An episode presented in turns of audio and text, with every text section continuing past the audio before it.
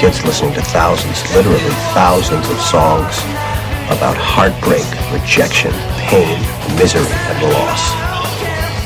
Did I listen to pop music because I was miserable? Or was I miserable because I listened to pop music? Well, music is my life, man. What do you want me to do?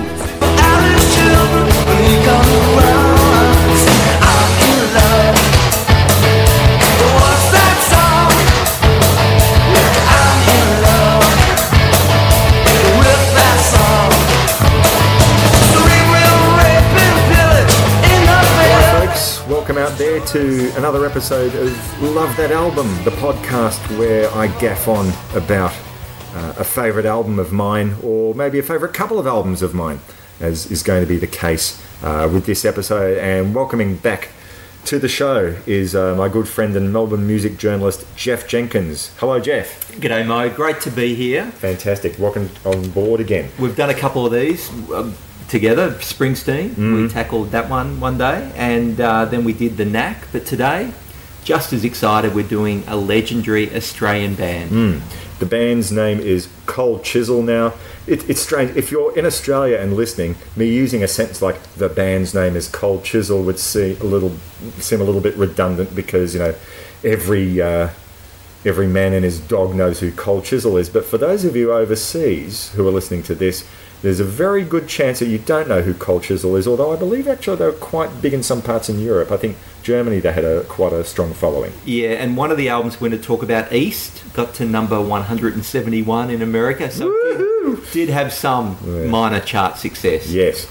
Um, so we're going to talk about, uh, I I guess, about their album, uh, their, their career in general, but uh, we're going to uh, we're going to probably focus a bit on uh, the middle part of uh, their career, their third and fourth albums, East and Circus Animals. But before we get to that, as uh, is the custom that I like to uh, do on this show, uh, Jeff, what music have you been listening to of late? Well, I just want to mention one EP that I've been really loving. I don't know a lot about this band. They're called Tessa and the Typecast. Uh, and a female singer, Tessa Pavelak, I think her name is, wonderful singer. A band that formed at Ballarat Grammar, so at high school, now live in Melbourne. They've just released their debut EP. It's called Lemons, and uh, it's just a wonderful, quirky pop record. A little bit Kate Miller Heidke, a little bit Washington. Reminds me also of Tori Amos, and I think they're just great songs, really well played. Uh, one song, Painter, it's got uh, lots of cello, and the cello's underutilized in the world of pop. And yeah, so I'm really excited about this new band. As I said, don't know much about them apart from the fact I love the EP. Tessa and the Typecast. Check them out. Anything else that's been twiddling your? Die? It could be old stuff. Even any albums that you've returned to in recent weeks that you thought, oh, I haven't listened to that in years. Well, certainly Get the Knack, which we talked about on a previous podcast. I haven't been indeed. able to stop playing that since we started talking about it again. Indeed. As I mentioned in that one, the first album I ever bought, and I still love it more than 30 years later. You know, if you didn't have a connection to Rockwiz, uh, do you actually still have a connection to Rockwiz? I don't at the moment. Oh well, you should get yourself on Rockwiz, and then when the lovely Julia will uh, ask you, so Jeff, what was the first album you ever listened to? You'd be able to say "Get the Knack" and be And able to people would- discern from the audience whether there was snigger. a yeah, and then you'd say, "Oh, Yeah. cast thy doubt out, I- non-believers." Exactly. So, yeah, still loving Get the Knack. Hmm. What about you, Mo? Um, okay, yeah, look, a few things have been uh, twiddling my dial, I guess, in the recent weeks. Um, I want to make mention in particular of uh, a band. I don't know if you've heard of this uh, group. I've only been made aware of them in the last couple of weeks. Uh, a group called uh, the May Dreamers, and they've got a new album called Love Is Your Destiny. Now, I became aware of them. Uh, my best friend Robert Exelman uh, knew someone in the group, and he went off to see them. I think at the Thornbury Theatre here in Melbourne. Uh, they had an album launch, and um, he went and brought the album round to my place and said, "You've got to listen to this. You will really love it." And if you like Smile era Beach Boys, then this album is a real treat. Uh, I've only listened to it a couple of times. Uh, there's a lot to take in. It's really sort of an album that you need to sit down and focus and pay attention to. And I, I, I confess I sort of haven't done it in as much as the way I'd like, but I have listened to the whole album through a couple of times, and initial impressions are it, it, is a true thing of beauty. It does use uh, it does have Brian Wilson's twist on a melody. Uh, there's those Beach Boy type harmonies. Uh, and certainly uh, not an album for rocking out, but certainly a very good album for relaxation. And yeah, it is it is a, a really beautiful album. The May Dreamers, "Love Is Your Destiny." I recommend you uh, uh, look them up somewhere on the net and see if they're doing any gigs around your neck of the country. Um, what else has been listening? Um, another great local act, which I'll profess I have a very tiny connection. I'm going to be a parasite here. Uh, the album that I think recently went to number one uh, by the artist known as Gotye, uh, and his great new album called Making Mirrors. Now, my my slight claim to association, not so much with Gotye, but Gotye used to be uh, known as Wally DeBacker, and Wally is a uh, multi instrumentalist, but primarily he was the drummer for a great Melbourne band called The Basics, and um, one of their great songs uh, which Wally had written, was called Rattle My Chain, uh, which I think I might have written to you saying, and this is how we discovered we had a mutual love of the knack. I said, "You've got to hear this song called Rattle My Chain. It sounds like the knack, and I mean that as a good thing. Exactly. Um, but they're, they're, a great rock and roll band, uh, the Basics. Unfortunately, overshadowed by his solo success. And you know, look, full credit, Wally, I think, will probably end up being known as the nicest guy in rock music because uh, he had a couple of uh, previous albums, and both had. I think the last one had sent him to number one. Was it Drawing Blood? Uh, and he sent to number one, and he was pulling crowds in all around the country. And what did he do? He said, "Right, finish that. I'm now going back to the basics." And the basics never really got the attention that they deserved, but they were his mates, and it was music he loved doing. Uh, and he could have quite easily, no one would have blamed him, least of all his bandmates, for saying, I'm going to stick with doing just my own thing now. But he went back to continue on with the basics because he felt that there was still music there that, uh, that he could be um, uh, creative in, in, um, in building up with the group. Uh, and once again, despite all uh, best efforts, uh, they produced a couple of great albums. Um, didn't really sort of make it, at least certainly not in the way that uh, Wally's solo project Gotye is doing. But uh, number one song in the land. It's been number one in Australia for eight weeks. It's just been a phenomenon. And uh, seven ARIA nominations. It is certainly going on uh, for him. But yeah, definitely check out the basics. Really good records. Mm. the uh, that they had, I think, it was about three three albums. The one that I liked the most was. Uh, blend in stand out, which had that um, that track rattle my chain. Uh, two main songwriters in the band, Wally and uh, Kris Schroeder, who was the uh, bass player of the band. Um, and but uh, for me, I think Wally's songs, Wally's own songs, were the standouts. Of choice covers as well. So see if you can track that one down. Also, they I think they put out a live album, which you may even be able to download from their website. I'm not sure um, one of their final gigs, I think. Um, but so yeah, but the Gotye album is a completely different kettle of fish. More about uh, landscape sounds. I don't know. That sounds terrible when I say, but he's he's using uh, a wider instrumental palette maybe than uh, what the basics were doing. Uh, although there are a couple of songs that do have, um, I, I, guess, more of a poppy sound than Drawing Blood did. So there's something. So maybe a little bit of his basics train of uh, songwriting thought has uh, crept into his Gotye thing, so he still has a love of that type of music. Uh, so that's uh, that's an album that's been um, on uh, my CD player, and another album that um, I really love. For those of uh, you out there who may know me personally, know I'm a big fan of a cappella music.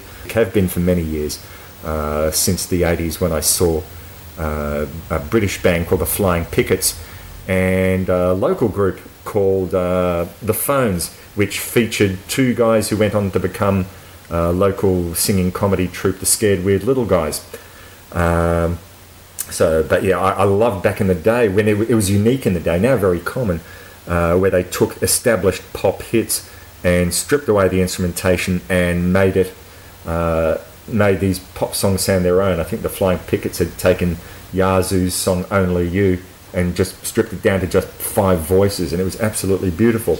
Uh, in America nowadays, thanks to uh, a show called The Sing Off, which one of the judges is uh, the great Ben Folds, uh, a cappella has been going through a really huge revival, although I'm reliably reliably told it's not an overnight thing. It's been taking a long time to get uh, a cappella to be noticed by the mainstream, and I think in Australia we're still a long way off. But a group uh, who's done as much as anyone to uh, do their best to make it uh, known throughout more than just the a cappella community are Sydney group, The Idea of North, uh, and their album in recent months uh, there's an album called Extraordinary Tale, which I uh, know our good friend Billy Pennell has also been a big rave on. Uh, it's a mixture of uh, instrumentals and um, uh, and some really great arrangements in their style. My favourite being uh, their take on the Beatles' song "In My Life." What I like particularly about that song and a lot of this album, this is a group that's got serious jazz chops, and they could do all these complex things which a lot of groups out there do tend to do to show off but the idea of North are now in a space where they say, right, we've got a level of appreciation by the public. Uh, we know what we can do. They know what we can do. We just want to make these songs simple. We want to get to the heart of the melody, keep it simple, and that's I think a big positive about um, about this album. So if you haven't actually uh, caught hold of the idea of North, uh, Extraordinary Tale is a good place to start. Uh, maybe um, they actually put out a live album a few years ago uh, called Live at the Powerhouse. It's also a DVD, I think, out on uh, ABC Records. Um, and uh, that's also a good place to start. And they frequently come to Melbourne play at uh, Chapel off Chapel. So if you're Melbourne side, that's uh, where you should go see them. If you live anywhere else in Australia, uh, make sure you look at their website to see if they're playing near you. They are really a treat, and they do frequently go overseas. I know they've won uh, competitions in the States and in Asia. So, uh, yeah, have a look at their uh, website and see if they're coming to a venue near you. But yeah, their album, Extraordinary Tale, uh, Idea of North, uh, really one worth checking out. All right. Um, yeah, look, I've been listening to lots of other stuff, but I think we'll leave it there because um, that shouldn't be the main focus of this show. Uh, the main focus of this program will be Jeff and myself talking about Australian band Cold Chisel, and it's very timely that we're going to have something to say about them, and we'll talk why it's timely in just a minute.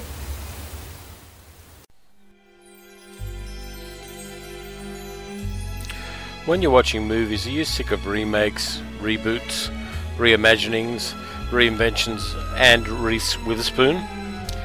Are you fed up with movies where giant robots try to remake Enter the Dragon? Do you think that torture porn is vastly inferior to 1970s drive-in porn? Do you find Botox actresses with fake tits and action heroes with no chest hair a turn off? Do movies where no single shot lasts more than two and a half seconds piss you off? Yeah, me too. That's why I do Paleo Cinema Podcast, a podcast for films more than 20 years old.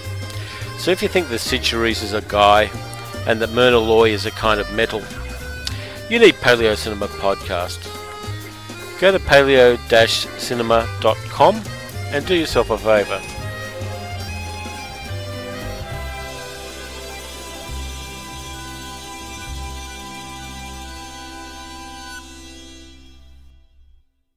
And we're back. Morris here, Jeff there, and uh, we're going to talk about Cold Chisel. Jeff, tell me about the first time you heard Cold Chisel. Ooh, gee, the history of this band, they formed in Adelaide in 1973, ended up relocating to Sydney. And their first album, it took them five years uh, to get it together to, to make an album. Um, struggled to get a record deal. Their first album was a self-titled set in 1978. Of course, featured the Aussie classic Khe And remarkably, this song didn't become a top 40 hit until 2011. um, Cold Chisel, when they started out, they wanted to be an albums band. They wanted to be like Led Zeppelin. They didn't want to put out singles. But of course, it's pretty tough not to put out singles, particularly in the Australian market. Radio convinced them to put out a single from that first record, which was Khe Sanh. Then they promptly banned the song for some controversial lyrics. I would have probably heard the title track of their second album, which was Breakfast at Sweethearts in 1979. Instantly liked that song. And I think that's the album that really connected with an Australian audience. Again, it wasn't a didn't have any top 40 hits from it, even though the title track, great song, Shipping Steel, became a Cold Chisel classic, and Goodbye Astrid Goodbye, a Cold Chisel live favourite. Hmm. So the album sold well, but the band didn't like that second album. The famous quote from Jimmy Barnes, the singer, was that Breakfast at Sweetheart stunk, and you can spell that F U C K E D. they weren't happy with the production, particularly. Good songs, not bad production, but the production didn't capture the band's live power. No, I've often I've often thought that the album sounds like it's been recorded um, with uh, microphones stuffed in about ten thousand pillows. Yeah. it, it really it, it doesn't it doesn't jump, it doesn't crackle. Certainly, unlike the next couple of albums, you know, East and uh, Circus Animals really sounded like they'd they captured their live feeling, and it, just it just jumped out at you. Yeah, so those first two records, particularly that second album, really disappointed the band because by this stage they were just an incredible live band.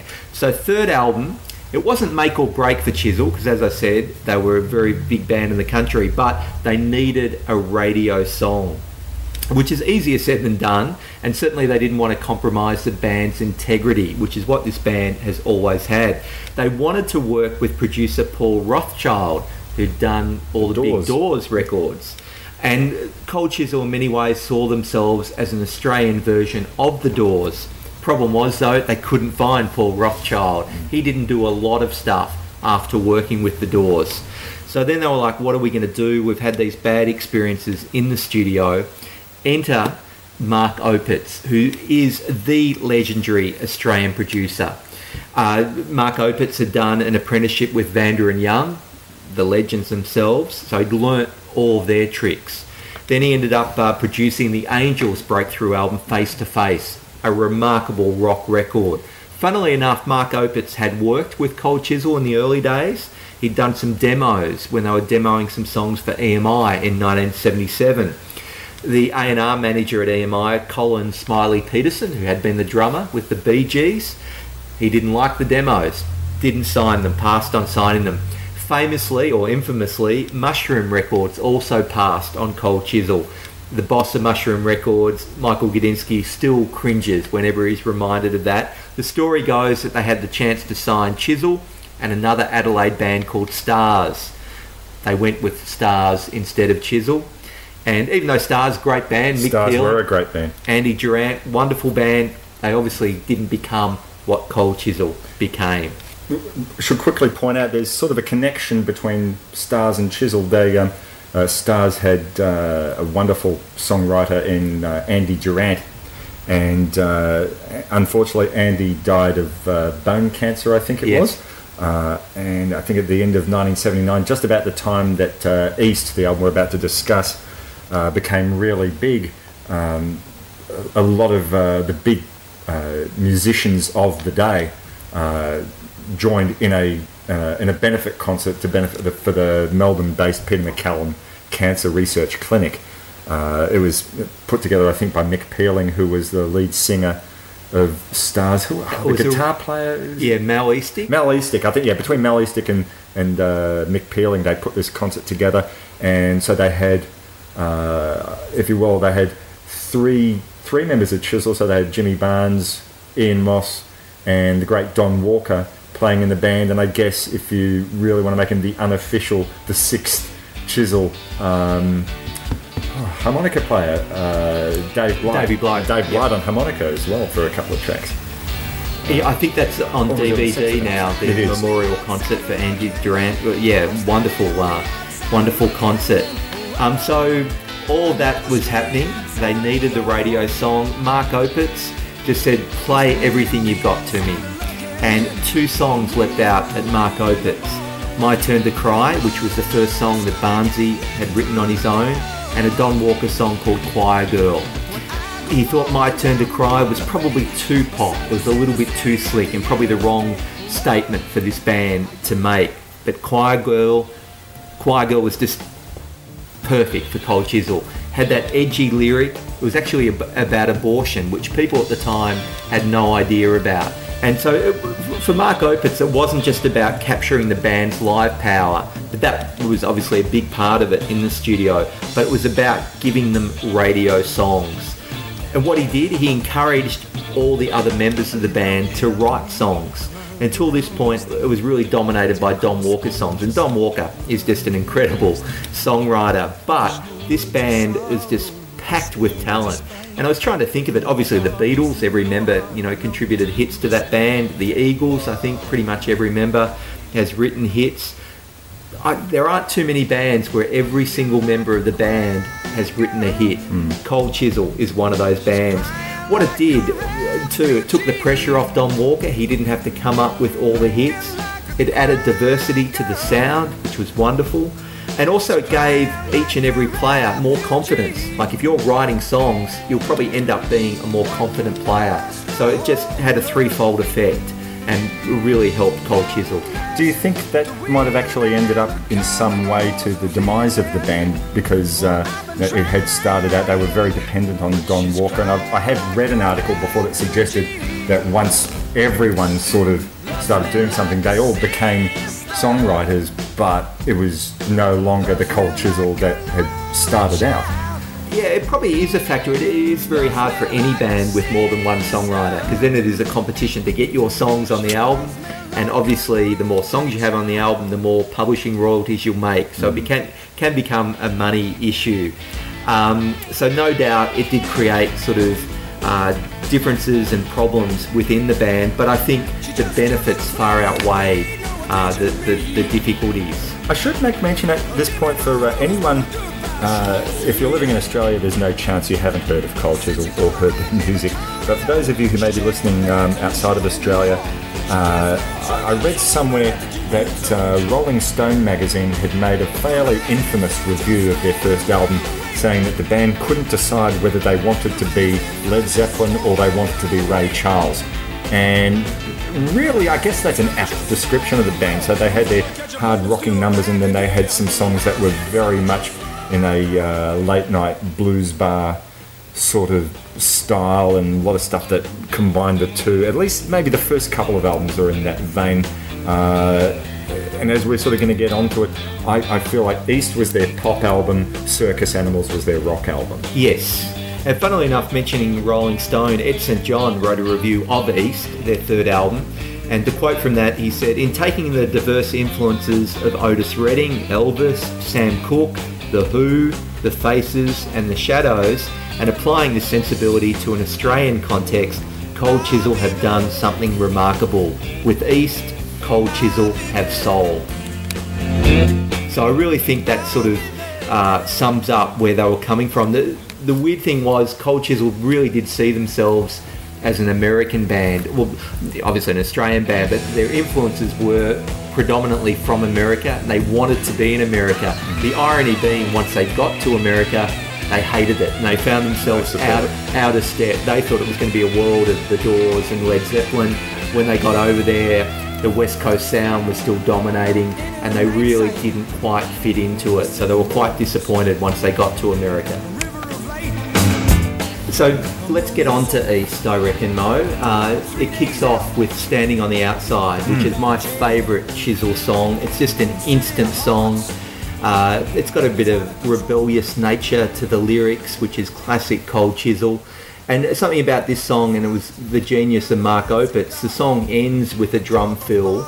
The next song starts with a drum fill, so one song rolls into the other, which is never before an Ian Moss song, which I don't think is a classic song, but it's a really, really good song. And again, it establishes that diversity in the band. You go from a Barnsey to a Mossy song, and uh, uh, um, vocally, and then bang, he hits you with the pop hit, Choir Girl.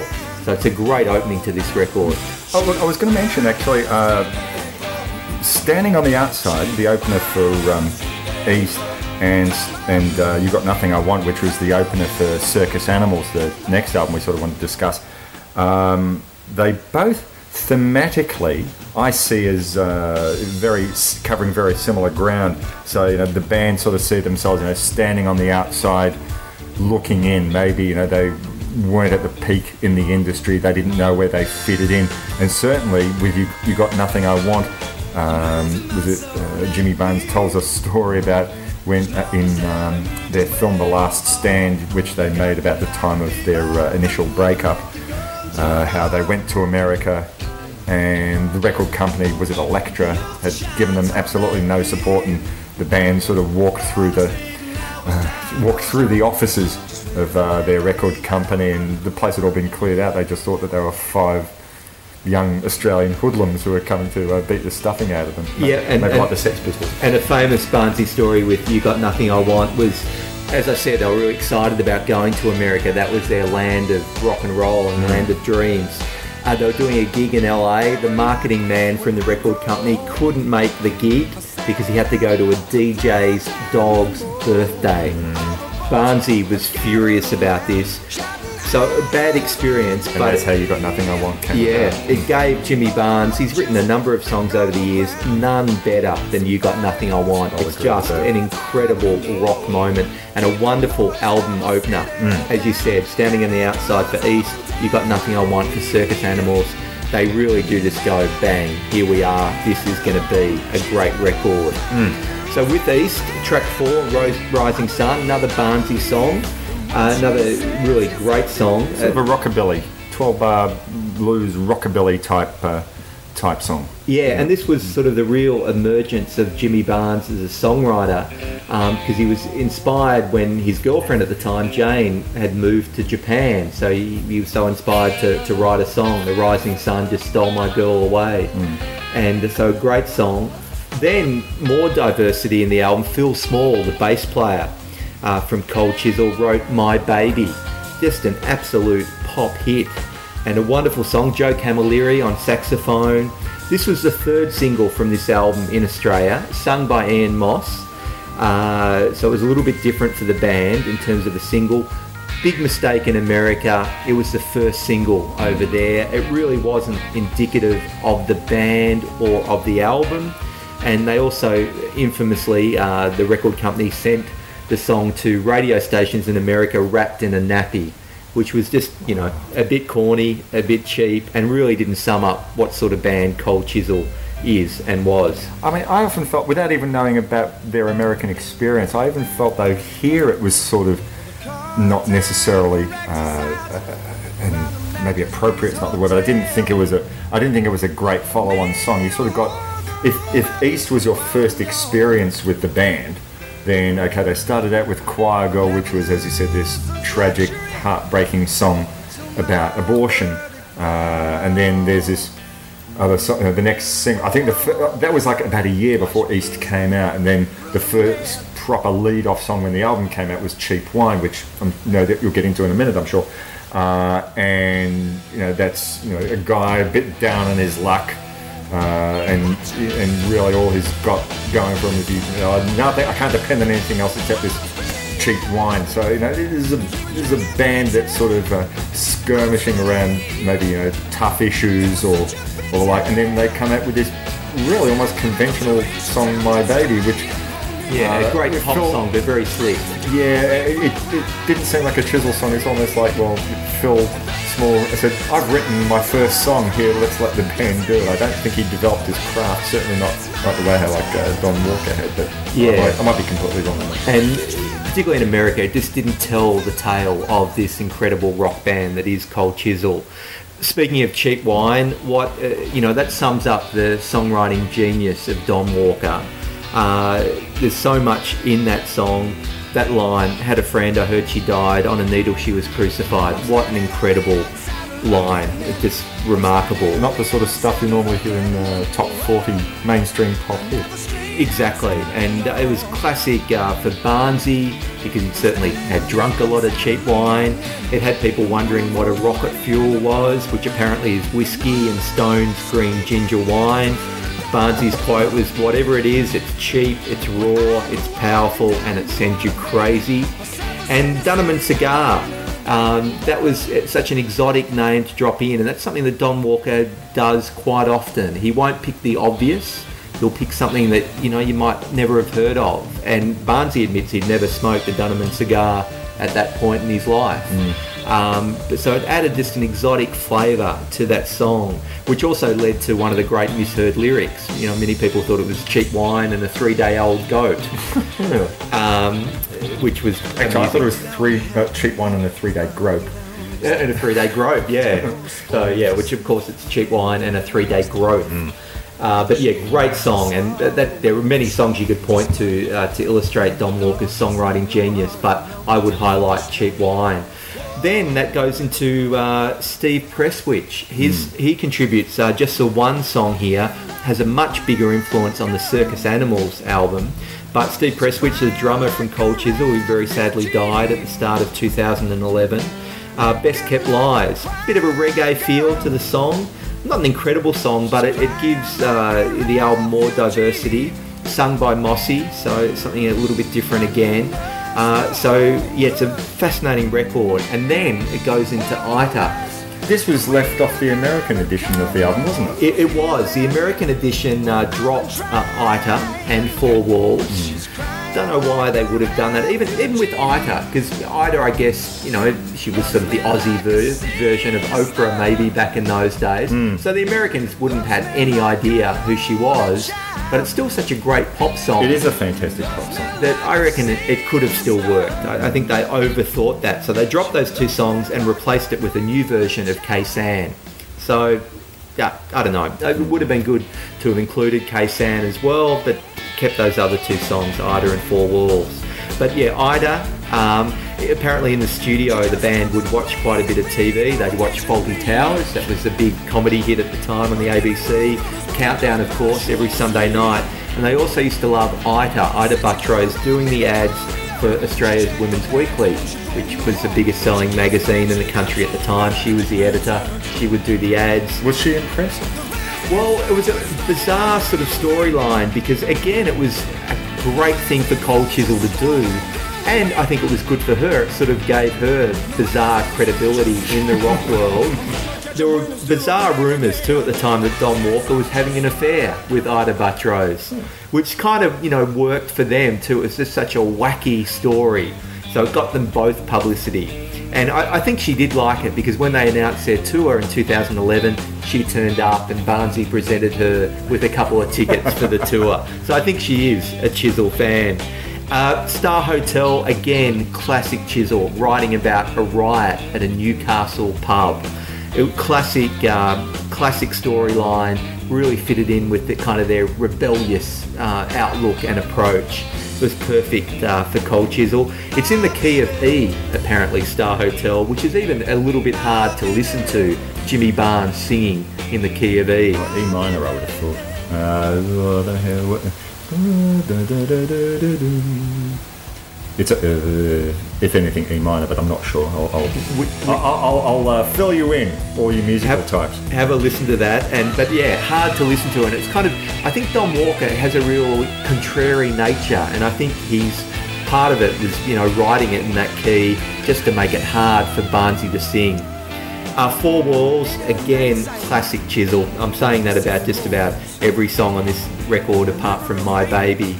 Uh, but Four Walls, a, a prison song essentially, and Chisel really, as you said, identified as outsiders and with outsiders.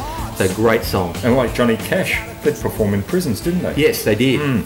So yeah, it was a real um, uh, clever sort of uh, thing because it really did, uh, you know, uh, identify themselves as rebels, which certainly helped their image. Uh, and then the album actually finishes with that song that Mark Opitz thought as a potential single, but then ended up burying it on the album because he did feel it was the wrong sort of. He, he- felt if he put it right up the top, people would think this is going to be a slick pop record. My Turn to Cry, which is still a rock song, but it's a very hooky, infectious rock song. But of course, there's a famous story about My Turn to Cry and television. Yeah, well, that's the song that with this album East, suddenly Chisel were the biggest band in the country. It had worked from taking Choir Girl to radio, that connected. Then the album was an absolute monster, and they dominated the Countdown Awards, the Australian version of the, of the Grammys for that year. But they didn't accept any of the awards, but they agreed to close the show but they changed the lyrics of My Turn to Cry, ended up. Which wasn't a single. They they should have been on there doing cheap wine or It, yeah, it was an unusual. They did an album song. track. Yep, unusual song. to number one. Yep, changed the lyrics to attack Countdown and also attack the co uh, the co-presenters of the awards, TV Week magazine. Hmm. Basically saying, where was TV Week when we were struggling? Hmm. You weren't there. Now we're the biggest band in the country. You're on board. Hmm. You know. Eat this was a classic quote from from Barnsey. It sort of created just divisions across the country. Some people thinking it was the greatest sort of rock and roll moment on Australian TV. well because others they, being they outraged. tried to destroy the set. Yeah, the classic scene was Mossy uh, trying to break his white Fender guitar, which of course he'd gone out and bought a cheap copy of it because he didn't want to ruin his real guitar.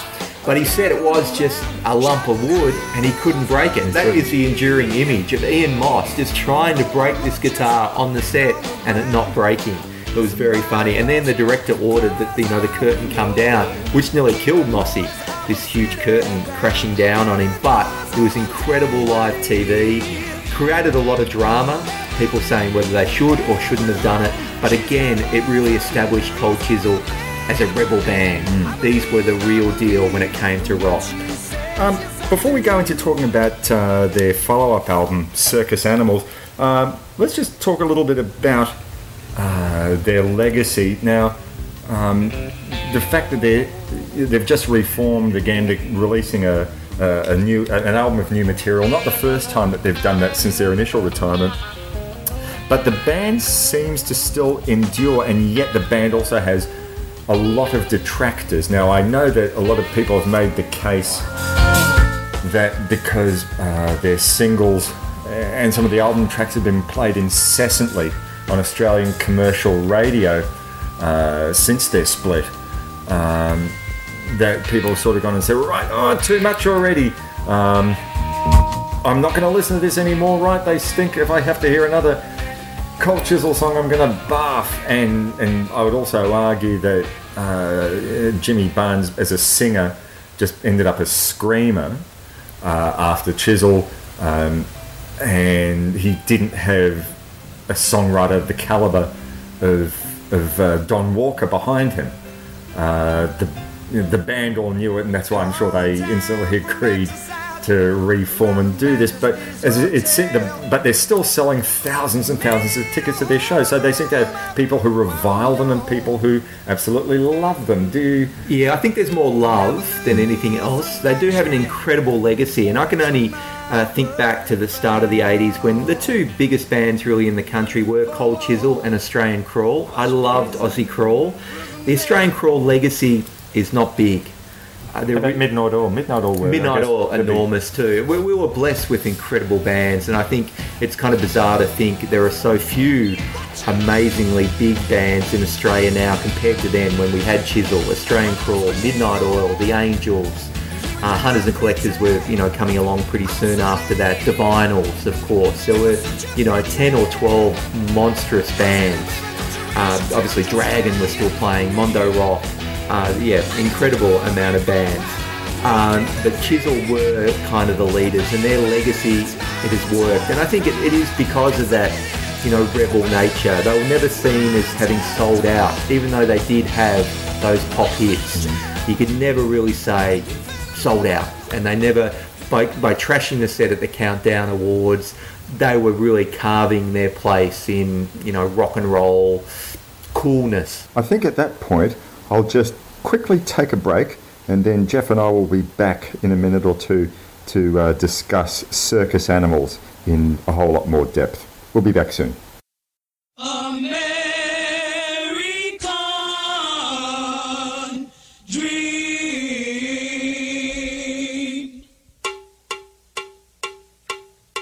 He's just a common man.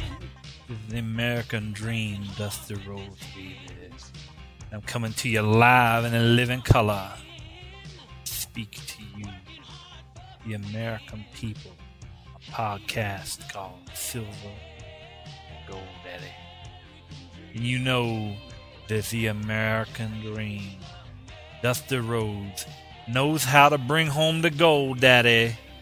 And just like Henry Silva sticking Barbara Bouchet's head inside a sow hanging from the ceiling. Silver and gold will stick it to you, stick it to your ears, stick it to your mouth, your eyes, your nose, daddy, and all points in between. They'll take your listening pleasure and stick it between a sow's carcass hanging from the ceiling, daddy. Silver and Gold. We talk about movies and shit. Find us on iTunes or silverandgold.com.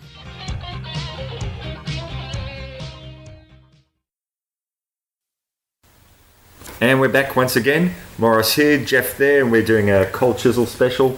Uh, before the break, we were talking about Cold Chisel's third album, East, and now we're going to have a little bit of a yak about uh, the follow up album, uh, Circus Animals.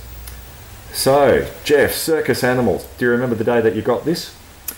Yeah, I do, and it was an interesting time to be a Cold Chisel fan because obviously East became such a landmark record, and, and suddenly they were, without a doubt, the biggest band in Australia.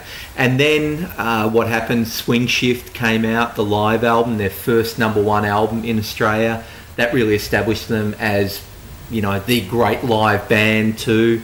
And obviously, we talked about them trashing the set at the Countdown Awards, so that really established them as the, the kind of rebel, you know, rockers as well, and that incredible image that they had.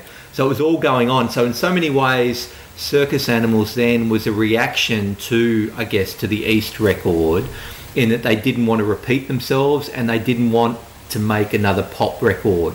And I think Don Walker particularly saw East as a pop album, even though it certainly still rocked. He didn't want to go down further down that pop path. So they still uh, maintained their relationship with Mark Opitz, which was incredibly important for the band. Uh, but they wanted to make a different sort of record. It, it, interesting that you touch upon the um, wanting to go away from the pop side of it, and that would have definitely been Don Walker's decision because certainly his his songs, are, funnily enough, for a, a piano player, are the most guitar heavy rock songs on the record, uh, and um, uh, but yet their uh, drummer uh, Steve Prestwich, who we already sort of made mention previously, turned out to be something of a, a pop wunderkind, as I think the expression is, with uh, putting up uh, a couple of the uh, album's highlights. We'll get to those. Um, let's uh, start talking about the songs uh, themselves. So the album opens up with an oral ass- assault from, uh, funnily enough, from the pen of Jim Barnes, um, and probably to my way of thinking, this is. Uh, I- I've never been a fan of his as a songwriter, certainly not through the solo years. It's, it's never really attracted me. But You've Got Nothing I Want, I think, is an absolutely fantastic, a great piece of songwriting, not just performance, but but a great piece of songwriting. again a brilliant album opener because it really sets the scene. If suddenly standing on the outside was a brilliant uh, opening cut as well for East, with this one, if Chisel, as we said, didn't want to make another pop record, bang, you got nothing I want. Really states the case, doesn't it? This up front. Do you remember the um, the interview that they had? I think it might have been with one of their. Uh, uh, I don't know. It wasn't a producer. I can't remember what his role was with the band, but it was uh, a fellow in the Last Stand movie who was telling the story about "You Got Nothing I Want" being um, a reaction by Jim to um, the American record company release who'd released East, and as we'd already spoken about, had made a complete fuck up of uh, the promotion of the album. They just didn't know what to do with it, and the band came to the record company in the states, um, and uh, they walked in the office, and here were these five guys who looked like a bunch of Aussie hoodlums, and everyone went flying under their desks. But this song was a reaction to all of that. Yeah, because it was incredibly depressing, I think, for the band because in their minds they saw themselves as an American band, or that's where they wanted to conquer. That's where their musical heroes came from. So obviously, you know, they're an Australian band and very Australian, but they thought, wow, we're going to get to the promised land in mm. America. They're they, as I said, they sort of saw themselves as an Aussie version of the Doors or Zeppelin. So they wanted to be in America, where all their heroes were. But when they arrived, it was a different world. The record company was, you know, going through a bit of a slump. The record industry was going through a slump at the time.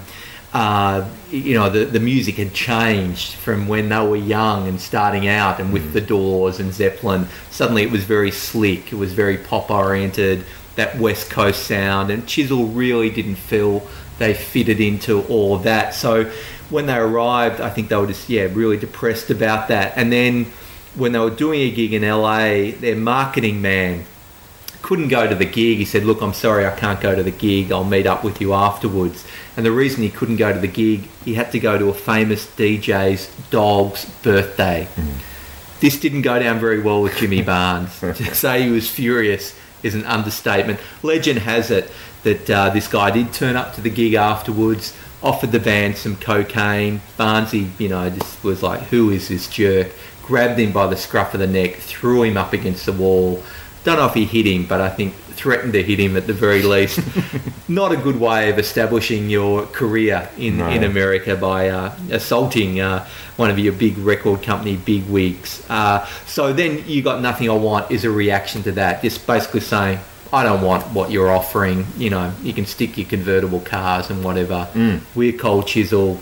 You know, we don't buy into all of that probably the best song Jimmy Barnes has ever written, without a doubt. It's Gold just level. a great, great rock song. and immediately followed up by um, uh, the, a song from the pen of Ian Moss. Actually, I should make the point that first, the opening four songs on the album, each one by a different songwriter in the band. Phil Small, the only one not being represented. Because we talked about that, and that's, you know, real credit must go to Mark Opitz, the producer for this. Going back to East, how we talked about him encouraging everyone else mm. to write, mm. that it wasn't just Don Walker. And as I sort of said, this took the pressure off Don Walker.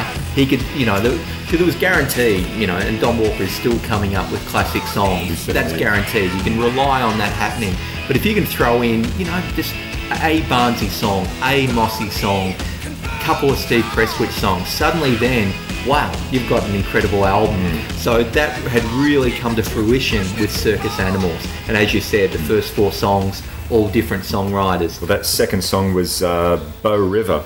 Um, which you could call the Mossy classic. It is. Uh, I don't think a solo Ian Moss gig went by where he wouldn't perform that. And I remember going uh, many years to uh, a pub here in Melbourne. Um, I can't remember the name of the pub. It is in the suburb of Oakleigh. Do you remember? Uh, there was The Forester's Arms. Might have been the Foresters. Is that the one in uh, Nepean? Oh, not Nepean. Dandenong Road. Anyway, uh, it might have been the Foresters Arms. And um, there was a whole lot of excitement. It was, it was something a bit of an interesting juxtaposition because you had Jim Barnes, who pretty much hit the ground running popularity, if not necessarily uh, with great songs, in my opinion. Um, from you know pretty much as soon as Chisel disbanded, and Ian Moss certainly took his time. I think it was about four or five years after Chisel disbanded originally before he came out with Matchbook. And but he, although he had done, a, he did a couple of gigs along the way, even before the album came out. You know, maybe about a year or two before. And I think I went to this gig at what was the Foresters Arms. Uh, and the interesting juxtaposition was Jimmy Barnes was playing on the other side of town, like a, a series of four or five nights running at a five to ten thousand seat arena, and Ian Moss was packing maybe about three, four hundred people one night at the Foresters Arms Hotel in Oakleigh, and they were both playing on the same night. Uh, and so, you know, everyone's sort of like listening respectfully to Ian Moss's new song, but they really wanted to hear Bow River, the, the next song on Circus Animals. And of course, there was, and towards the end, so the band went off and they came off for the encore, and there was a whisper throughout the audience, and "What- what- what's what's going on? What's the buzz? Next thing you know, Ian Moss starts out Bow River, and at the same point in the song where Jim Barnes pipes in, Jim Barnes walked on stage. Wow. And I remember getting kicked in the back by a woman with high heels who was so excited to see that Jim I don't know why she just didn't go to the other side of town to watch him play at the uh, 10,000 seat arena. Such contrasting characters, though, Barnsey and Mossy, uh, and that really sort of you, you summed it up very, very well there. In that, you know, Barnsey leapt into a solo career. Barnsey, you know, for all his excess, the way he's lived his life, incredibly focused, incredibly driven, uh, incredibly together. When you interview Jimmy Barnes, he's just a, marvelous storyteller. He's got just remarkable stories. No Australian rock star has had such great stories. The amount of people he's worked with, and it's certainly not just Cold Chisel, uh, the, the experiences that he's had, and he can relate those stories better than you know anyone. Whereas Mossy, you know, you meet Mossy, he's incredibly laid back. You have to really push him and prod him to get stories out of him. Interesting with uh, circus animals. I interviewed Mossy a couple of years ago, and we were talking about classic, you know, chisel hits. And it got to when the war is over, and, and Mossy turned to me and he said, "Oh, what album was that on?" And he couldn't recall which Chisel album featured when the war is over. And and that's something really lovable about Mossy. But sometimes you, you do just want to shake him too and go, "Man, you are the incredible guitarist. You are such a beautiful singer. Just do more stuff." Yeah, yeah. you know, write more songs, do more gigs, do more albums, but that's not in his nature. And I think that explains something uh, special about Cold Chisel. Those contrasting characters really made it work. And in any other band, Ian Moss would have been the lead singer. It would have been. But for Cold Chisel, he was like the secondary singer.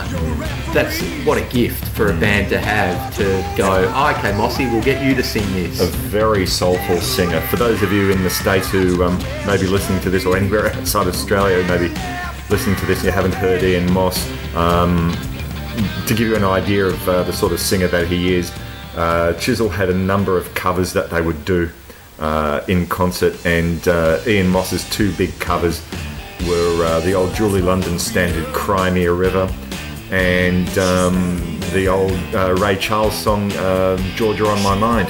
Which, funnily enough, I think was on that we talked about the demos that Cold Chisel did for EMI in 1977 with Mark Opitz recording them. I think Georgia was on those demos that EMI ended up passing on, and everyone else kind of passed on as well. But yeah, beautiful singer.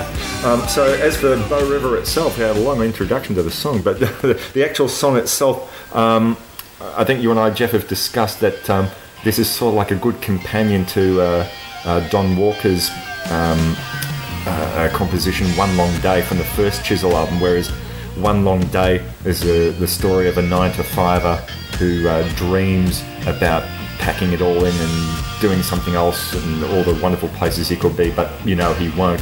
Whereas Bow River is, you know what, I've had enough. I'm going through the door. I'm going to tell the man, stick this job, and I'm just going to go out and really have a. I'm going to go back to Bow River where you know. Uh, I, I, can, I can, I've got four new tyres on my car. I'm going to have a great time, and I'm just going to pack it in, and that's where I want to be. So Which again, classic Mossy storyline. You, you believe it because that's the sort of character that he is. and he, he- the lyrics are very evocative. Um, uh, you know, uh, listen now to the wind, listen to the rain. I feel that water licking at my feet again. I mean, it, it, it doesn't sound like it's you know necessarily uh, uh, great lyricism there, but really, when I the first time I listened to that. Um, I really could shut my eyes and think, you know, he really did evoke another place, you know, something that was different from his nine nine to five suit wearing job and and uh, doing something that. Uh, the other thing I think that's interesting though about this song, uh, we, we discuss a lot about the lyrics, but musically, whereas One Long Day, it has that dreamy feel as well as the dreamy lyric. Um, Bow River, the, the music is almost aggressive, wouldn't you say? Yeah, well, it's got that edge to it, which which is interesting. And the other thing you just reminded me, this is a bizarre description in many ways, but Mark Opitz's take on Ian Moss, he says that Ian Moss is the only white Aboriginal that I know. And I think by that he means just how laid back Mossy is, but how he has a real connection with the land as well, particularly the Northern Territory where he comes from. And so even though Chisel, based in Sydney, biggest band in the country, I think Mossy was, you know, happiest when he got back to see his mates in Alice Springs and just to hang out with them and just be a normal guy. Now he wrote about that sort of state of mind on uh, his first album, Matchbook. I think was it such a beautiful thing. That was about his time in the Alice. Yes. it? Yeah. About his growing up there. So. Um, oh well, so there are eight other songs on this album. Maybe uh, let's talk about something else. So the next one uh, after uh, Bow River, the band after two oral assaults really take a bit of a gentle, uh, more um, a, a, a far more laid back uh, setting on the next song with a sort of a bit of a reggae lilt.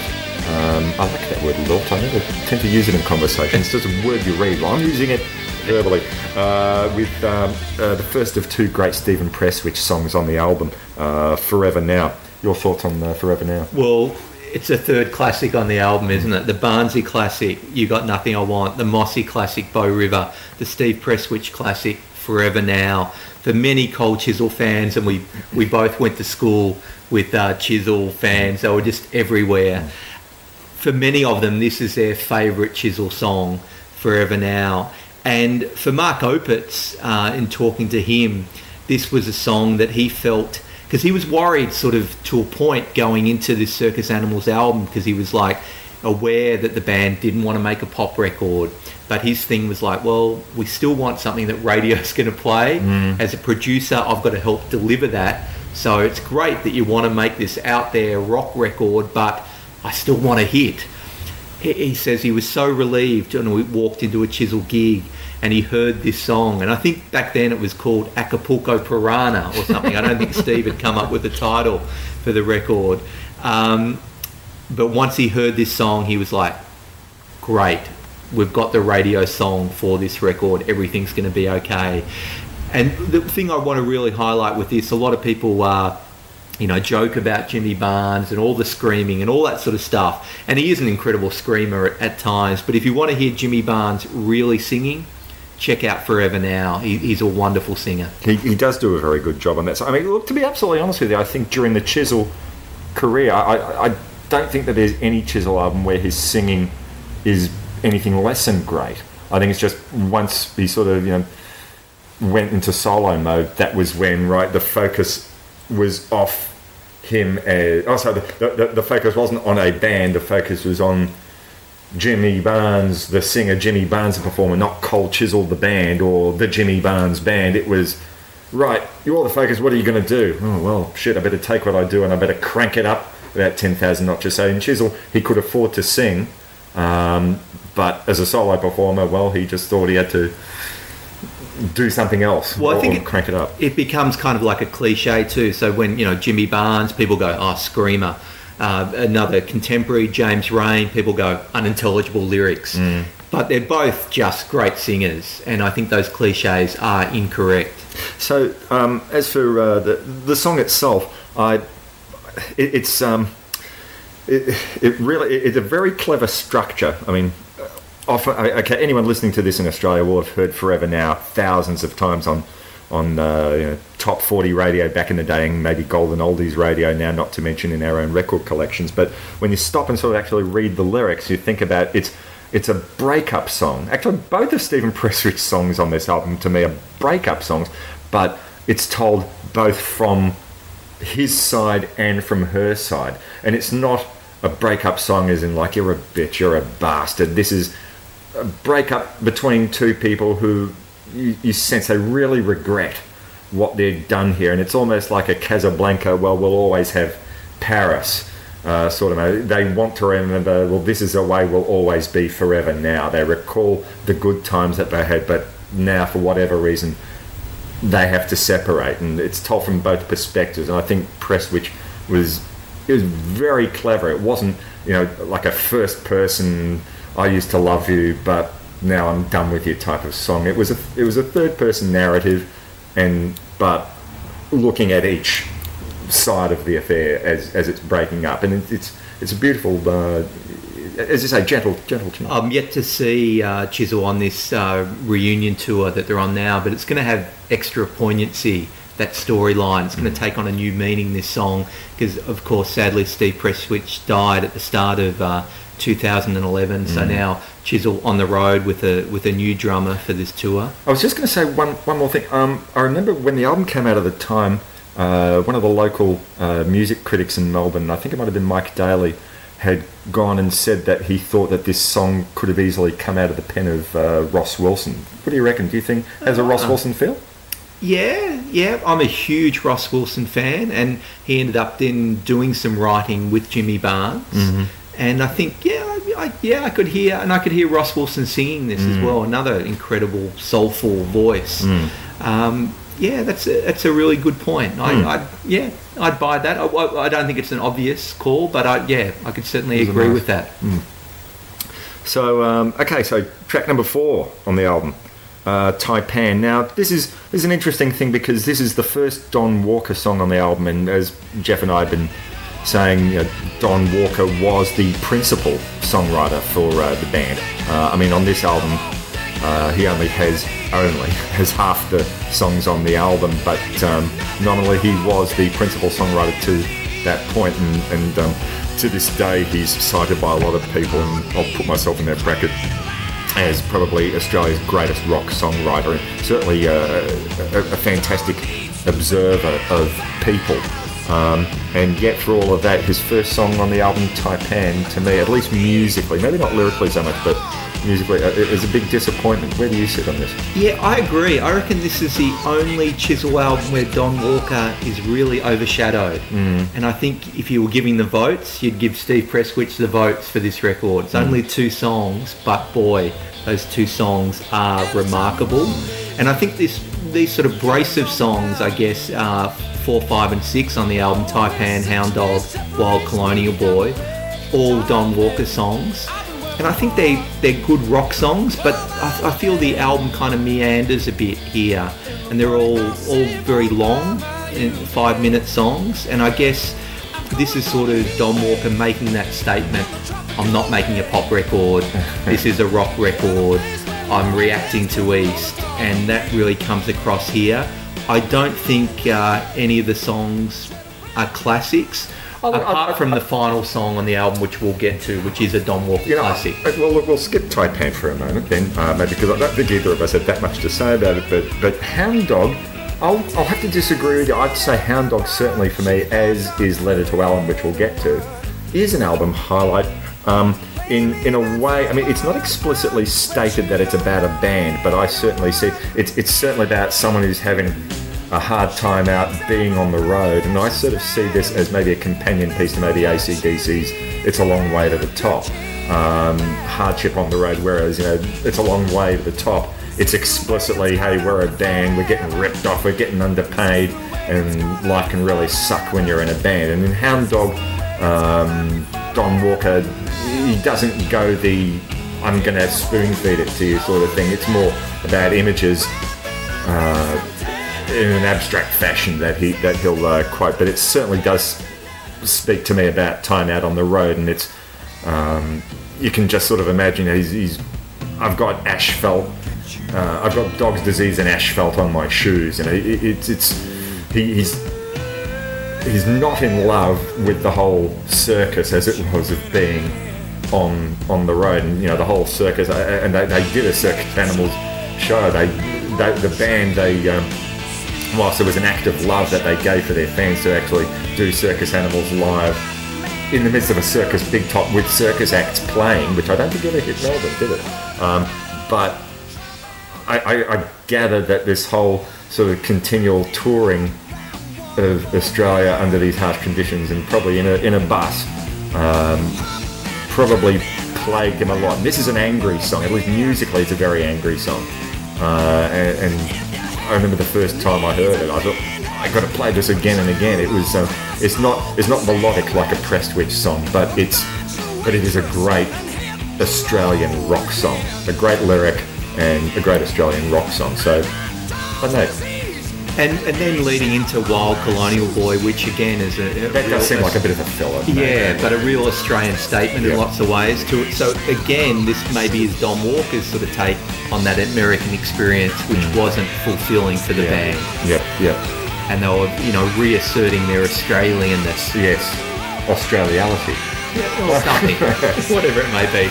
Um, so yeah, so side two of the album uh, opens up with the aforementioned Wild Colonial Boy, and then leads into uh, Ian Moss's second song on the album. It doesn't quite make the same impression as uh, Bow River, and people don't go screaming out for this song "No Good for You," and yet I reckon underrated pop moment on this record. it is a good, it's a great pop moment, and the lyric. When I re- like, I was I was going back and listening to the album a few times before we were doing this podcast, and I went back to the lyric. I mean, as a how old I was, you know, 15, 16 years old when this album came out, and it was just another oh yeah, it's a pop song. Oh yeah, okay. But now, sort of as a grown-up adult, it, it's it's really it's an adult song, um, and it's it's a funny lyric. It's a real funny lyric. You know, this guy he um, he's being hit on by a woman in a bar, and he's probably thinking, oh okay, right, yeah, yeah I'd like to be able to you know, take her home, but really she's she's a married woman cheating on her husband, and all she can do is talk about her husband and how he's making money and how she's doing this and and he, he's just drinking himself blind and it's the end of the night and he just wants to go home and and she just she's going on and on and on and on and it's a, it's it's it's a grown-up song I guess in that way but it's a, it's his, his turn of phrase. She won't shut up she goes on and on and on and on. And it, it's a funny song. I, I don't know I think I find it a funny lyric Yeah, I, I think it's been unfairly overlooked that song. And yeah, I, I wonder where I wonder where um, Ian, Ian himself would uh, put it because I I've seen it's been a long time since I've seen him live and I can't recall whether he ever included it in a in a solo set. yeah, I, I don't think he has. I, I might be wrong on that, but it's something which it's a song I'd love to see reappear in his solo work or even on this Chisel tour. Uh, so then we go next to um, uh, another Don Walker tune, uh, Numbers Four, which I think might have been a B side. Now this is getting really music nerdish, but this was I think the B side for You Got Nothing I Want. Uh, lyrically, um, yeah, look, lyrically, I'm not not sure it's something I identify with terribly much, but musically, it's a really strong, down and dirty blues song, and possibly influenced by uh, uh, his time in the Cross, uh, Don Walker's time in uh, King's Cross in Sydney. I don't know whether you see this one. Yeah, I'd probably agree. And again, I don't think it's super strong as a song. It doesn't. It, it never really leaps out at me. This song. It's a really slow, sort of uh, dirty, not, very bluesy, not a 12 bar blues sort of tune, but uh, very. Um, I I mean, musically, take away the lyrics, it's the sort of thing you might expect to hear in a strip joint. Yeah, Not that I know firsthand, but Which, for people listening overseas, the King's Cross, that you know, the sleazy kind of area in Sydney, a lot of strip joints, Yeah. that sort of vibe, which um, is where uh, Don Walker spent a lot of his time, and a lot of songs, Cold Chisel songs, have come from there. from strip joints. Uh, well, it- Sweethearts was a cafe, and in the Cross, and which is now a McDonald's. That was the title track, Breakfast at Sweethearts, of their second album. So that sort of area had fueled so many Cold Chisel songs. Uh, so following numbers four, we in the home stretch, last two songs on the album, and uh, the one we're both going to talk about, "When the War Is Over." Incredible ballad. Uh, it's probably you could argue this is the greatest uh, Chisel ballad. You hear it now, it still sounds like a hit song. It's been covered a couple of times, even by an Australian Idol contestant. That became a number one hit. I think I could probably cover it, could, but you know, it is just a I'd great. pay money to hear that, It, it, it is a great song, and uh, this incredible vocal as well. It just works as a song, uh, and just obviously having war in the title too. It just added something to the song too. So you you know it, it people can have different meanings uh, for this song as well. Well, as I, I think you know, we've previously discussed, I mean, my take on it um, was that this song, uh, like Forever Now, is also about a breakup. But in, in this case, it, it sounds like it's um, a not so amicable breakup. Uh, when the war is over, I've got to start again. Um, uh, and oh, hang on, where's the, where's the lyrics? Hey, hang on, here we go. I, I'll have to I'll have to read a couple of lyrics to prove my point. Uh, you and I had our sights set on something. I hope this doesn't mean our days are numbered. I got plans for more than a wanted man. All around this chaos and madness, can't help feeling nothing more than sadness. Only choice is to face it the best I can. Um, yeah, this is this is you know two people in the midst of a not so not so happy breakup. Not that every, not that any breakup I guess is ever happy, but um, it sounds like this is uh, tinged with much uh, sadness and uh, and regret, but a different type of regret to the Forever Now. I think the couple splitting up in Forever Now thinks that they may have been able to make it work out, but they chose not to go down that path, and I think there's no such path for redemption uh, in this song. Um, uh, as you've already mentioned, there's been a couple of covers. because of course of turned up after leaving uh, Cold Chisel. Stephen Prestwich popped up in the Little River Band, and not probably the version, the big version that most of the Americans knew with Glenn Shorrock, but the version with John Farnham. Mm. And of course, it was interesting. And Farnham's an incredible singer, so he obviously was very keen to tackle when the war is over. So mm. LRB did the song, and still sounds like a great song. It's it's just whoever, if you're a good singer and you cover this song, it's going to be a hit.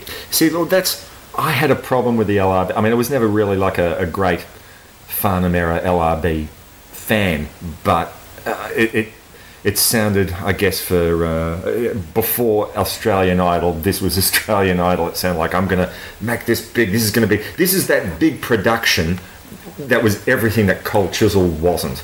Um, in Ian Moss's, oh, so uh, when the war is over, and the Chisel, over the Ian Moss and Jimmy Barnes sing this together, and, and yeah, their voices shine, but it's never show. It's never singing at the top of their voices for showing off sake. Whereas John Farnham, you know, was of the opinion the louder I sing, the more I put this out there, um, the better it's going to sound. And it wasn't. It really wasn't. It was overproduced, uh, overly slick, and I get the feeling that uh, you know maybe that's why Stephen Prestwich only lasted what one album with LRB. Probably. Yes. Probably thought, nah, sorry, you, you fucked up my song. No, not going to won't allow that. But that's a really good point because this song could be the big idol moment, hmm. but it doesn't necessarily have to be that. And hmm. as you said, it probably suffers if you do take it over the top. Hmm. And the version, the chisel version, yeah, you can never top that. No. Uh, and then the final song on the album, uh, Don Walker composition "Letter to Alan." Now, this was dedicated to uh, one of their roadies. Yes, Alan Dallow, who got very sadly killed in a, a truck accident, which really devastated the band because not only was he a roadie, but I think you know he's pretty much he and Barnsey were best mates. I think so. It was incredibly devastating for Cold Chisel, uh, and they paid tribute to him with an incredible song. And my uh, best mate Corey, I think his all-time favourite band is Cold Chisel, like many Australians. And this is his all-time favourite song. he thinks this is the absolute Chisel classic, and and I think a lot of people would agree with that. And um, yeah, you can feel just genuine passion and emotion in this song. So, paying tribute to a mate, they could do it in no better way than this. An incredible Don Walker song, and this is the way it concludes the lyric. And if I don't hang around our old gambling grounds, it does not mean that I've forgotten. We believed, and I still do. Yeah. They're incredibly poignant and powerful lines. Th- That's that's the thing about this. This song is not so much about Alan and uh, Don Walker. Really knew how to craft a lyric, and here this is uh, more about his memories and the band's memories of hanging out with him. Not so much. I remember you used to you know, load the truck, and you used to be the first one at the bar after the gig or anything like that. It was a lot more personal than that, and damn it, you beat me to the punch. I was going to quote that lyric. That's, but that, that really is a beautiful, poignant moment in in uh, the song. And interestingly enough, I mean, it's for, for something that's so personal. Apart from the last verse, that last lyric, and the opening, the rest of the song really rocks very, very hard. It's not a, it's not one of the more gentle moments, but that's possibly how Alan Dallow would have liked, I imagine. Yeah, it is a real chisel epic, this song, and it means so much more because it is so personal. Okay, well, gosh, so 33 minutes later, and we've, uh, I think we've concluded there our discussion about uh, circus animals and pretty much uh, ready to wrap uh, the show up in general. Um, Well, it's a great debate, Morris, and the listeners will have their own opinion. What is the best Chisel album? Is it East or is it Circus Animals? I don't know what your opinion is. I think you've Yep. been a little bit tarnished by an experience you had at school. Oh, you had to bring this one in, didn't you? Um, look, this wasn't so much. No, this didn't happen at school, but years ago, I was in a, um, I was in a uh, youth group that just happened to be attended by um, my arch nemesis from school. Uh, but I wasn't going to let that wreck my time there. We went off away to a, uh, a weekend camp. I think this might have been the end of year 11 or something like that. And uh, up until that point, East had been like a pretty strong album in my life and one that I'd played a lot on um, on uh, my turntable. Remember those kids? And uh, uh, yeah, so we went away. It was like yeah, I think a two or three day camp, And this guy, he ha- he was also a big fan of East. Maybe the one thing that we had in common was our love of East, but not after that weekend. Like we were in the same bunk room with about you know six other six other people, and he had a tape player, and he must have played East at least eight or nine times over the course of two days. And really, I can love an album, but eight or nine times over that period. I don't know about you folks out there, but I thought that was just a little bit too much. And since 1981, or was it 1982? I don't recall. I've probably played East maybe about three or four times in the last, do the arithmetic, 28 years or something like that, which um, is a bit of a shame. I mean, here we are doing a podcast espousing the virtues of uh, these two great albums, um, and I still have every song, you know, carved into my mind. But it's a hard thing, hard thing to listen to because I just, I just have this guy's face in my head when I hear this song, and ah, you know, so. But it, look, if we're going to go for a, the greatest Chisel album, and it's not going to be between those two, for me, it's still uh, the first album. Really? Um, One Long Day. If it had no other great song on it, it would still be the greatest Chisel album because of One Long Day. Uh, fortunately, has a horde of other great songs. And no, it's not because of Khe Sanh, which if I never hear again, I won't regret. Uh, but um, uh, yeah, no, One Long Day. Uh, and just how many times the last song on side one and the long, last song on side two uh, we've already spoken about how circus animals was their rock moment those two songs are their greatest soul moments um, one long day predominantly done by ian moss although jim barnes finishes it off uh, and just how many times all jim barnes but it really sounds like Don Walker wanted to write a song for Ray Charles to sing like at one o'clock in the morning in some piano bar somewhere, and it's absolutely just hair stands up on the back of the arms moment. I certainly I don't think they made another. Oh no, actually, wouldn't be fair to say that they never made another song like that. No, that's not true because there's "Sing to Me" on uh, 20th Century, which I think is not quite as good, but nearly as good, uh, and. Um, uh, Plaza Hotel on Breakfast at Sweetheart's another great sort of piano soulful moment. Um, uh, oh, the- another great song, the first album, um, Rosaline. Another great soulful piano, Ian Moss moment. So um, yeah, the whole album's great, but that, that's that's the holy trinity for me Okay. on, on, on So that you're album. voting first I'm album? voting. I'm voting first album, but Circus Animals comes in a very close second. Well, my vote goes to East. Mm. I think it's a five star album. Circus Animals not far behind, then followed by the first album, Mm. and then the second album. And then 20th Century is a bit all over the shop. The band was obviously falling apart at that point, but you know Well- the high moments are very high. Absolutely. I mean, look, I, I, I went back and listened to um, uh, to 20th Century quite recently, and I th- probably the weakest songs the Jim Barnes compositions. Uh, although you know, I, I think "Build This Love," which might have been a Don Walker song, opens It- up is a bit. A That bit is the worst opening song on a Cold Chisel album. Uh, yeah. and it and it and it's dated badly It, too. it, it has, it has, and yet you can forgive those crappy moments for songs like "Sing to Me," which I think Renee Geyer has covered. Um, It's uh, Janelle. Janelle, Yeah. which Beautiful Don song. Walker turned into Danielle for "Tex Don, and Charlie. Uh, of course, the Stephen Prestwich pop moment of the album "Flame Trees." Um, and Hold Me Tight. Hold me. I was going to come to that. The, uh, Don Walker's tribute to bondage, and every band should have a tribute to bondage. Certainly, a song as as good as this. Tie these arms and legs together. Let's all break this hell for leather. One big happy heart attack. Let's all the world's insomniacs unite. I don't think there's ever been a top 40 song that's mentioned bondage and leather and the Marquis de Sade. It, it took Don Walker to do it. Good on you, Don. Um, so, so there are some great and, and Saturday Night, which maybe doesn't hold up as well as it did, but at the time I think that um, that was certainly a, a, a well a well enjoyed song. So there are some great moments on 20th Century, which goes to show that you know a great band, even if it has weak moments, is still a great band. And I thought the reunion album in '98 to the Last Wave of Summer incredibly underrated. It's as good as any comeback for a band that's been away for you know 15 years could be. Do you think it would have held its own though if it had just come out like a year after 20th Century though? I think so. I, I think so. So I, I, I urge people to, uh, you know, re-examine the last wave of summer. But I will leave the final verdict to the fans because I think they agree with me, Mo.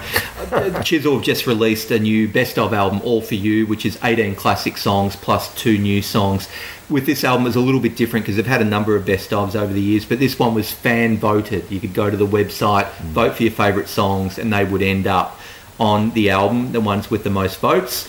East, seven songs ended up on this album, including the opening song, Standing on the Outside, Cheap Wine, Rising Sun, Choir Girl, Four Walls, My Baby, and Ita. So seven songs from East, four from Circus Animals, When the War is Over, Bow River, Forever Now, and You Got Nothing I Want. The people have spoken. I agree with them. Uh, all the all the people who bought 45 singles or who listened to Gold FM. They're both remarkable records. Um, actually, probably uh, before we go, I should also make mention that, um, that you did make mention of Swing Shift. Uh, Chisel have had uh, both during their lifetime and post initial breakup a number of live albums. Uh, Swing Shift was not an album I particularly cared for, but the Barking Spiders, on the other hand, which was made to look like a bootleg, um, well, I thought a fantastic album. Barking Spiders was um, uh, the name that the band would go under if they wanted to do uh, a- Secret gigs. a secret gig, go into a pub and uh, uh, and not be overrun by thousands of people. So uh, so yeah, they decided to pay tribute to that by calling their their um, farewell live album "The Barking Spiders Live," and the cover looked like a typical bootleg vinyl of the day, very plain on the front and a crappy sepia tone picture on the back. Um, but uh, that belied the, uh, the the contents there in the album sounded and from a recording perspective, and the content itself was uh, fantastic. Yeah, so there is so much to explore if you're just getting into Cold Chisel. If you're an Australian listening to this, though, you'll already know the story. You will. You couldn't be untouched by Cold Chisel. You couldn't go through high school at our time and not know of Cold Chisel. You couldn't avoid them. It was bizarre in that uh, my final years at high school, Chisel had already broken up. But if you asked everyone who's your favourite band, 95% of them would say Cold Chisel. You know, I remember it, it's a funny thing. Back when East was making it big, and I think the year of the Countdown Awards, the two big albums of the time were East and Split Enz' True Colours. And as a Chisel fan at the time, and I didn't like Split Enz back in the day, you know, I was hoping like everyone else, East, East, East, and that won just about all of the awards.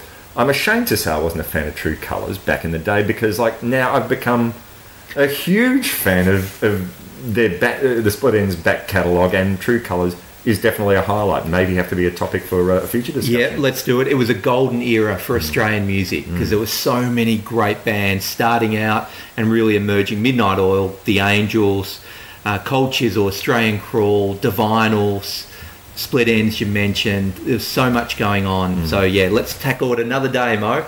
All right. Thanks very much, uh, all of you out there for listening, or both of you out there for listening. Um, I hope you've uh, enjoyed uh, Jeff and my uh, rant and rave about uh, Chisel this time around.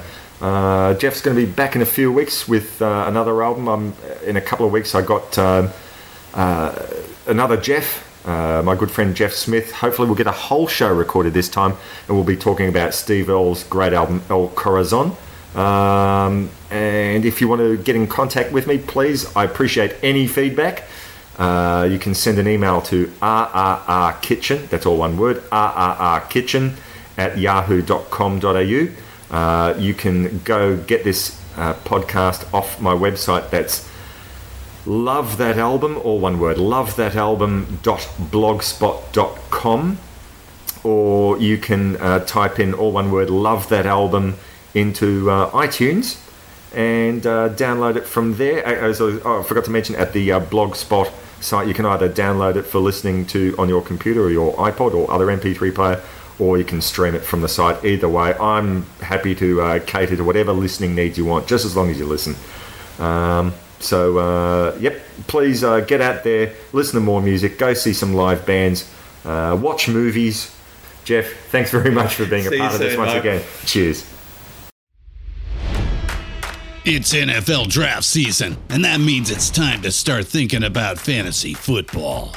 FantasyPoints.com features industry leading experts and prognosticators using proprietary hand charted data to help you score more fantasy points. FantasyPoints.com is the place to go for whatever kind of fantasy football you play. Whether you play fantasy football, daily fantasy sports, or do a little bit of everything, Fantasy Points has the meticulously researched content to guide you to victory. And why wait for the fall? Fantasy Points also covers the new spring football league, the UFL. Join the guru, John Hansen, Scott Barrett, Joe Dolan, and other massive names in the fantasy football universe with an exclusive offer. Use code Pantheon for 15% off any fantasy points package, including the all in package, with access to every article, tool, and data nugget that Fantasy Points has to offer. That's fantasypoints.com and code Pantheon for 15% off at Fantasy Points. Fantasypoints.com, code Pantheon. Score more fantasy points.